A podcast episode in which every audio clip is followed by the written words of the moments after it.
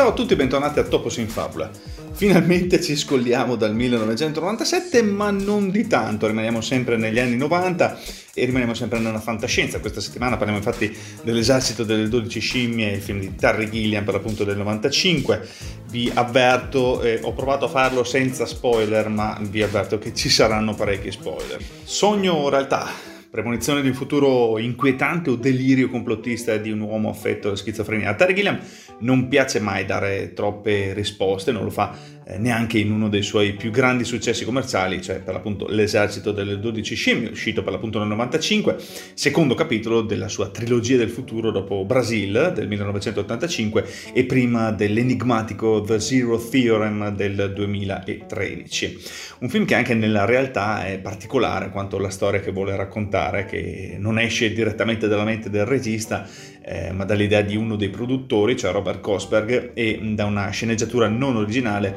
eh, firmata da Janet e David Webb Peoples, quest'ultimo già coautore del, della sceneggiatura di Blade Runner. Sceneggiatura basata sul cortometraggio innovativo La GT, realizzato nel 62 da Chris Marker, prodotto eh, da Charles Rowan per un grande studio come la Universal e di fatto eh, commissionato all'ex Monty Python, che riesce comunque ad ottenere eh, il Final Cut, nonostante i rapporti con la casa di produzione eh, fossero ancora tesi dopo i travagli produttivi di Brasil. Um, un film che unisce tre tipi diversi di regia ed estetica cinematografica apparentemente inconciliabili, ma che qui si sposano alla perfezione. Uno stile completamente folle da, da Gillian, fatto di inquadrature da punti di vista insoliti o eh, completamente sbollate per tutta la prima parte. Uno stile iperclassico, volutamente retro, eh, se non fosse per la presenza in scena di Bruce Willis e Madeline Stowe, potremmo pensare di essere veramente di fronte a scene eh, scartate di intrigo internazionale, um, questo nella seconda parte, fino al prefinale, uno stile surreale, pesantemente retrofuturista mm, di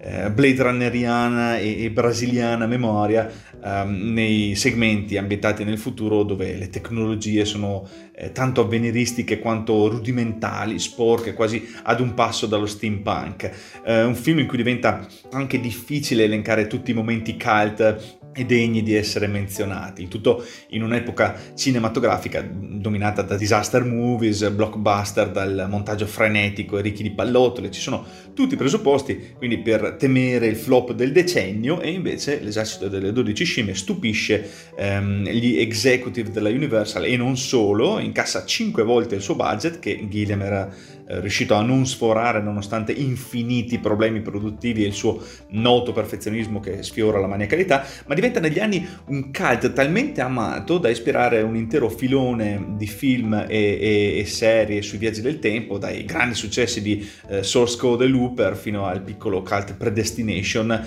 e a una serie televisiva remake in realtà abbastanza dimenticabile se confrontata con l'originale, cioè 12 Monkeys, che probabilmente non avrebbero mai visto il semaforo verde se non ci fosse fosse stato a priori questo grande apripista vent'anni prima. Tra questo film e Brasil, che rimane il capolavoro assoluto di Gillian, ci sono più connessioni di quanto possa sembrare ad una prima visione, a partire dai sogni. Eh, il protagonista, James Cole, interpretato splendidamente da Bruce Willis, è perseguitato nei propri sogni dal ricordo di una donna vista tanti anni prima, ehm, quando da bambino si recò con i genitori all'aeroporto di Filadelfia e fu testimone di una eh, violenta sparatoria in cui un uomo perse la vita per mano della polizia.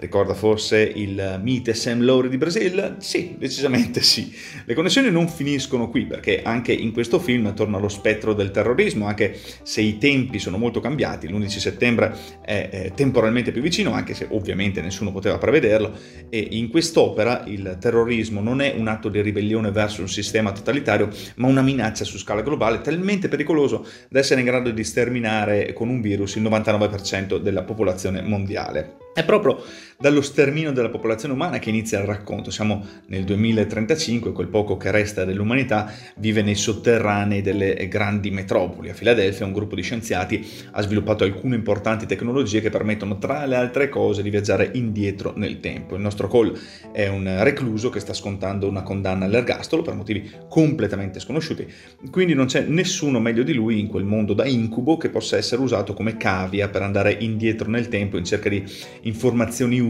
sull'origine del virus e sull'organizzazione che dovrebbe averlo diffuso, cioè il fantomatico esercito delle 12 scimmie.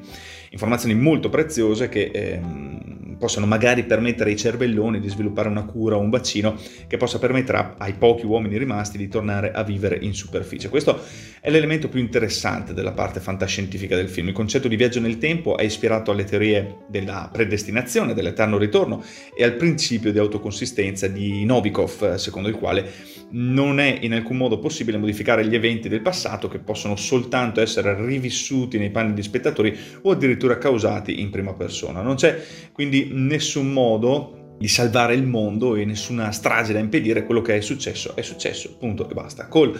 non è quindi un eroe, è soltanto eh, manodopera sacrificabile, deve tornare indietro nel 96, a volte per errore eh, viene spedito nel 90, addirittura nel, nel 1917 durante la, la, la, prima guerra mondiale, perché idea geniale dei coniugi Peoples, la macchina del tempo è difettosa e spesso e volentieri manda le cave nei tempi e nei luoghi sbagliati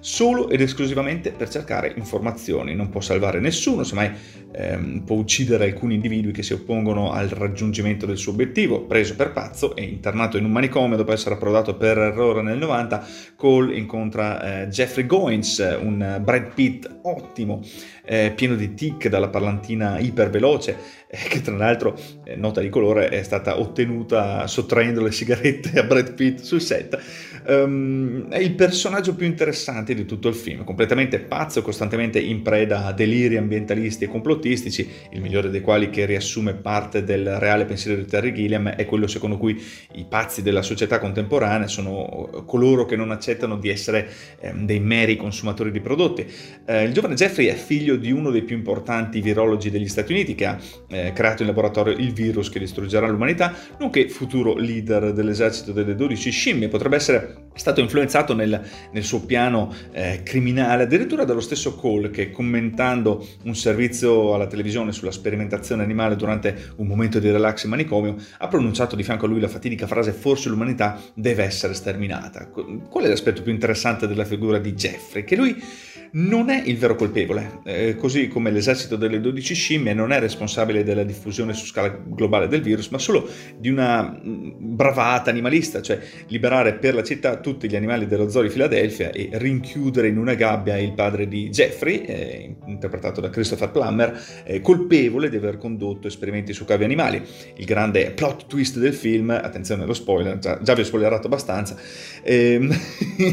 il grande plot twist del film si basa infatti sulla figura di questo ragazzo che a causa della sua evidente follia viene scambiato eh, fin troppo facilmente per il terrorista che eh, pone quasi fine alla vita sulla Terra, quando in realtà il vero terrorista è il dottor Peters, eh, interpretato da David Morse, um, primo assistente del dottor Goins e tremendamente fissato col concetto di Apocalisse, un pazzo più discreto, molto meno appariscente rispetto al povero Jeffrey, di conseguenza molto più pericoloso. L'altro incontro fondamentale per Cole è ovviamente quello con la dottoressa Catherine um, Rayleigh, interpretata da Madeline Stowe, la psichiatra che si interessa al suo caso e che nel corso della storia si rivela essere la donna del suo sogno ricorrente. Il rapporto eh, tra ehm, Catherine e Cole segue schemi narrativi già ampiamente consolidati nel genere, cioè la donna inizialmente è molto scettica riguardo i racconti di Cole ed è convinta che sia affetto da un grave disturbo mentale, ma comincia a cambiare idea soltanto quando si trova di fronte a prove concrete del suo racconto. Tra i due nasce una inevitabile storia d'amore che però è anche fonte di alcuni dei momenti più intensi di tutto il film, come nella scena del cinema durante la quale mentre sul grande schermo scorrono eh, le immagini della scena dell'albero in La donna che dice due volte i due in fuga dalla polizia che vuole arrestare Cole per il rapimento di Catherine eh, si travestono per non farsi riconoscere e Cole si rende conto che Catherine, eh, con una parrucca bionda e lo stesso soprabito di Kim Novak nel film di Hitchcock, è ora completamente identica alla donna dei suoi sogni. La scena in questione è bellissima non solo per il riferimento palese al capolavoro di Hitchcock, ma anche perché ci introduce ad un finale splendido in cui tutti i tasselli del puzzle tornano al loro posto, i due sono all'aeroporto di Filadelfia e Cole si rende conto di essere esattamente nello stesso aeroporto, nello stesso momento eh, dei suoi ricordi da bambino, rivede addirittura se stesso, mentre Catherine scopre che il virus è nelle mani del dottor Peters. Dopo aver dato l'allarme ad un numero di telefono che gli era eh, stato segnalato nel futuro, Cole tenta di fermare Peters e di impedire la diffusione del virus, ma senza successo. Viene ucciso dai proiettili della polizia sotto gli occhi di Catherine e di se stesso bambino. È in questo momento che si realizza il vero destino di Cole, una pedina all'interno di un meccanismo più grande di lui, dalla storia eh, perfettamente circolare e con un destino già scritto e condannato a ripetersi in un loop senza fine. Il film si chiude col dottor Peters a bordo dell'aereo, pronto a diffondere il virus in tutto il mondo, ehm, che trova seduta al suo fianco la signora Jones, una dei cinque mm, scienziati del 2035, tornata indietro nel tempo grazie al lavoro di Cole e pronta a svolgere quel compito per il quale Cole è stato sacrificato. Esiste anche una seconda chiave di lettura per il film, secondo la quale dovrebbe essere visto come le visioni deliranti di un uomo realmente affetto da schizofrenia paranoide. Secondo questa teoria, tutta la parte ambientata nel futuro e il finale del film sarebbero frutto delle allucinazioni di Cole, che nella realtà è ehm, internato dall'inizio alla fine nel manicomio di Baltimora. A sostegno di questa tesi ci sono diversi indizi nel corso della pellicola, che rimane volutamente ambigua. Il parallelismo tra i cinque scienziati e i cinque psichiatri, tra le due scene ambientate in una doccia, una nel 2035 uno nel 90, il fatto che eh, sia nel 2035 che nel 90 Cole sia un recluso considerato violento e pericoloso, la strana allucinazione uditiva che lo accompagna più volte nel corso del film, la scena delirante in cui eh, Cole si strappa i denti dopo l'irruzione di un maniaco nel motel in cui si è rifugiato con Catherine, in quanto convinto che siano localizzatori. Non esiste una risposta univoca, chiaramente, quello che è certo è che questo film è una delle opere di fantascienza e non solo più rilevanti degli anni 90, in cui eh, Gillian parte da un'ottima sceneggiatura ricca di spunti innovativi per il genere per costruire una pellicola in cui inserire tutte le ossessioni tipiche del suo cinema, la follia, lo scontro tra sogno e realtà, eh, protagonisti delle forti connotazioni negative, l'inganno dell'apparenza, eccetera, e, e, che riesce a funzionare allo stesso modo sia come film di puro intrattenimento che come vero e proprio film d'autore. Con questo si conclude anche questa puntata di Topos in Fabula. Io vi ringrazio come sempre per l'ascolto e vi do appuntamento alla prossima settimana.